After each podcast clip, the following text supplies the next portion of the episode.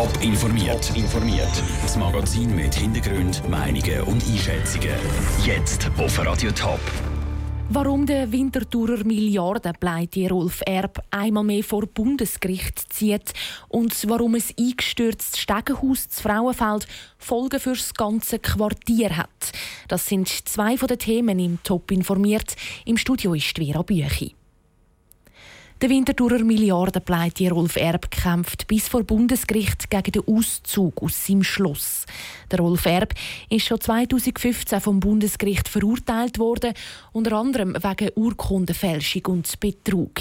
Er wohnt aber immer noch im Schloss Eugensberg-Zahlenstein.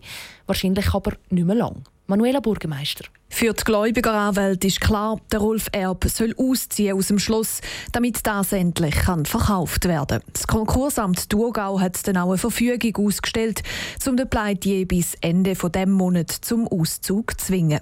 Der Rolf Erb kämpft jetzt aber bis vor Bundesgericht gegen die Verfügung, bestätigt der Gläubigeranwalt Matthias Hutz.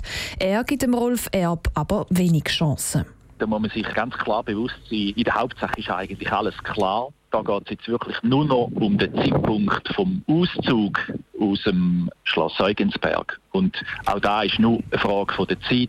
Bei dem Streit kann sich jetzt höchstens noch um äh, wenige Monate handeln. Und sollte auch das Bundesgericht der Rolf Erb zum Auszug zwingen, soll das Schloss verkauft werden. Mit dem Geld sollen dann die Schulden, die die Erbfirmen hinterlassen haben, abzahlt werden. Jedenfalls zum Teil. Zu der Konkursmasse vom Rolf Erb gehören noch ein Haufen andere Liegenschaften in der Region, zum Beispiel das Zentrum Dös Winterthur. Der Verkauf von all diesen Häusern läuft noch.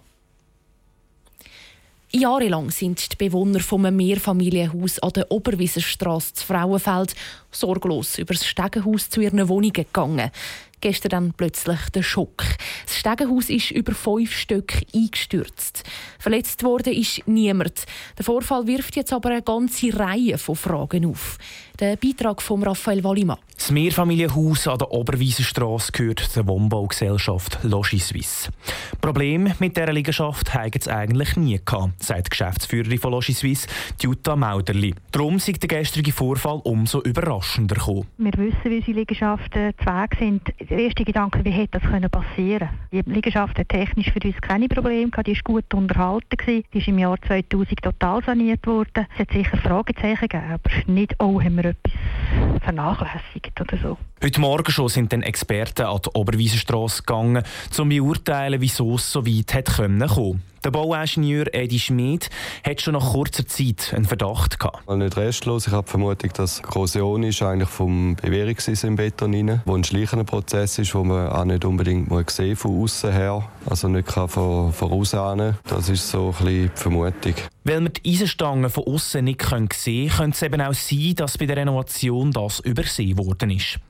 Und das könnte eben auch noch bei anderen Häusern in der Nachbarschaft passiert sein, sagt Matthias Graf von der Kantonspolizei Thurgau. Es ist aber auch zur Ruhe gekommen, dass gleiche Liegenschaften sich da gerade noch in der Nachbarschaft befinden und die Abklärungen werden aber auch gemacht. Da sind bereits Massnahmen eingeleitet worden. Die Besitzerin von dieser Liegenschaft ist da zuständig, um das genau abzuklären. Bis definitiv kann gesagt werden wieso das Stegenhaus eingestürzt ist und ob für die anderen Häuser eine Gefahr besteht, geht es aber noch ein Weile. Der Beitrag von Raphael Wallimann. Die Bewohner steigen im Moment über ein provisorisches Gerüst in ihre Wohnungen. Das bleibt so lange stehen, bis dann das Stegenhaus wieder aufgebaut worden ist. Bei der Räumung der Gammelhäuser in Zürich tut sich etwas. Die beiden Gebäude an der Neufrankengasse hätten eigentlich diese Woche sollen verbarrikadiert werden. Momentan sind aber immer noch Bewohner in den zwei Blöcken. Der Verwalter der Häuser droht ihnen jetzt mit einem Hausverbot. Caroline Dettling. Mit einem bösen Zettel in der Hand klopft der Verwalter Sherry Weidmann bei den Bewohnern an die Türe. Er gibt ihnen jetzt ein Hausverbot.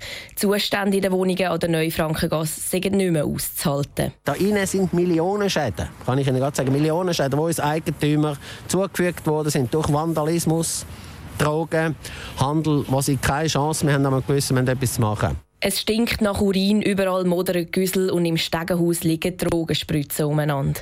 Gar nicht so schlimm sieht das Ganze eine Bewohnerin vom Haus. Wir gehen nicht gerne raus, weil die Zimmer sind ein bisschen Talloch, dort Loch. Kleine Sachen, die kann repariert sein und noch ein bisschen Leute wechseln, wäre es nicht schlecht. Aber ganz das Haus zumachen ist schade. Sie will darum in ihrer Wohnung bleiben. Mit dieser Haltung ist sie auch nicht die Einzige. Das Mietgericht schaut jetzt darum die einzelnen Fälle an. Und bis das fertig abgeschlossen ist, kann es gut und gern noch mehrere Wochen gehen. Was mit den Häusern passiert, wenn sie mal leer sind, ist noch unklar.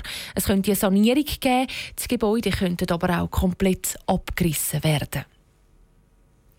Die erste Arbeitswoche im 2017 ist schon wieder zur Hälfte um. Das neue Jahr hat also auch für die Schweizer Wirtschaft angefangen. Beim Ausblick aufs Jahr steht bei Arbeitgeber und auch bei Arbeitnehmern ein Thema ganz oben auf der Liste: die Umsetzung der Masseneinwanderungsinitiative. Mit der müssen die Firmen in Branchen mit höherer Arbeitslosigkeit zuerst Inländer anstellen. Die Daniela Lützelschwab vom Arbeitsgeberverband hofft, dass die Firmen auch möglichst lang von dem Inländervorrang verschont bleiben. Die Details die werden wir etwa im Herbst, wahrscheinlich frühestens, dann ausformuliert haben, sodass, wenn man dann auch auf die Kraftsetzung schaut, dass das wahrscheinlich nicht vor 18, 2018 wird sein. Ganz anders sieht das aber bei den Gewerkschaften aus. Der Daniel Lampard, Chefökonom vom Schweizerischen Gewerkschaftsbund, hofft, dass der Inländervorrang schon möglichst bald umgesetzt wird. Der Arbeitslosenvorrang hilft vor allem Leuten, die Nachteile haben bei den Stellensuchen. Das sind die Älteren, sind da Wiedereinsteigerinnen. Das gibt einen grossen Vorsprung für sie jetzt, wenn eine offene Stelle um ist. Wir machen jetzt Druck, dass etwas passiert, dass der Bundesrat das rasch anfängt umsetzen. Beim Blick aufs neue Jahr macht ein Thema aber den Gewerkschaften und den Arbeitgeber etwa gleich Bauchweh. Der starke Franken. Mit dem dürfen die Industrie und Detailhandel auch in diesem Jahr zu kämpfen haben. Top informiert, auch als Podcast. Mehr Informationen gibt es auf toponline.ch.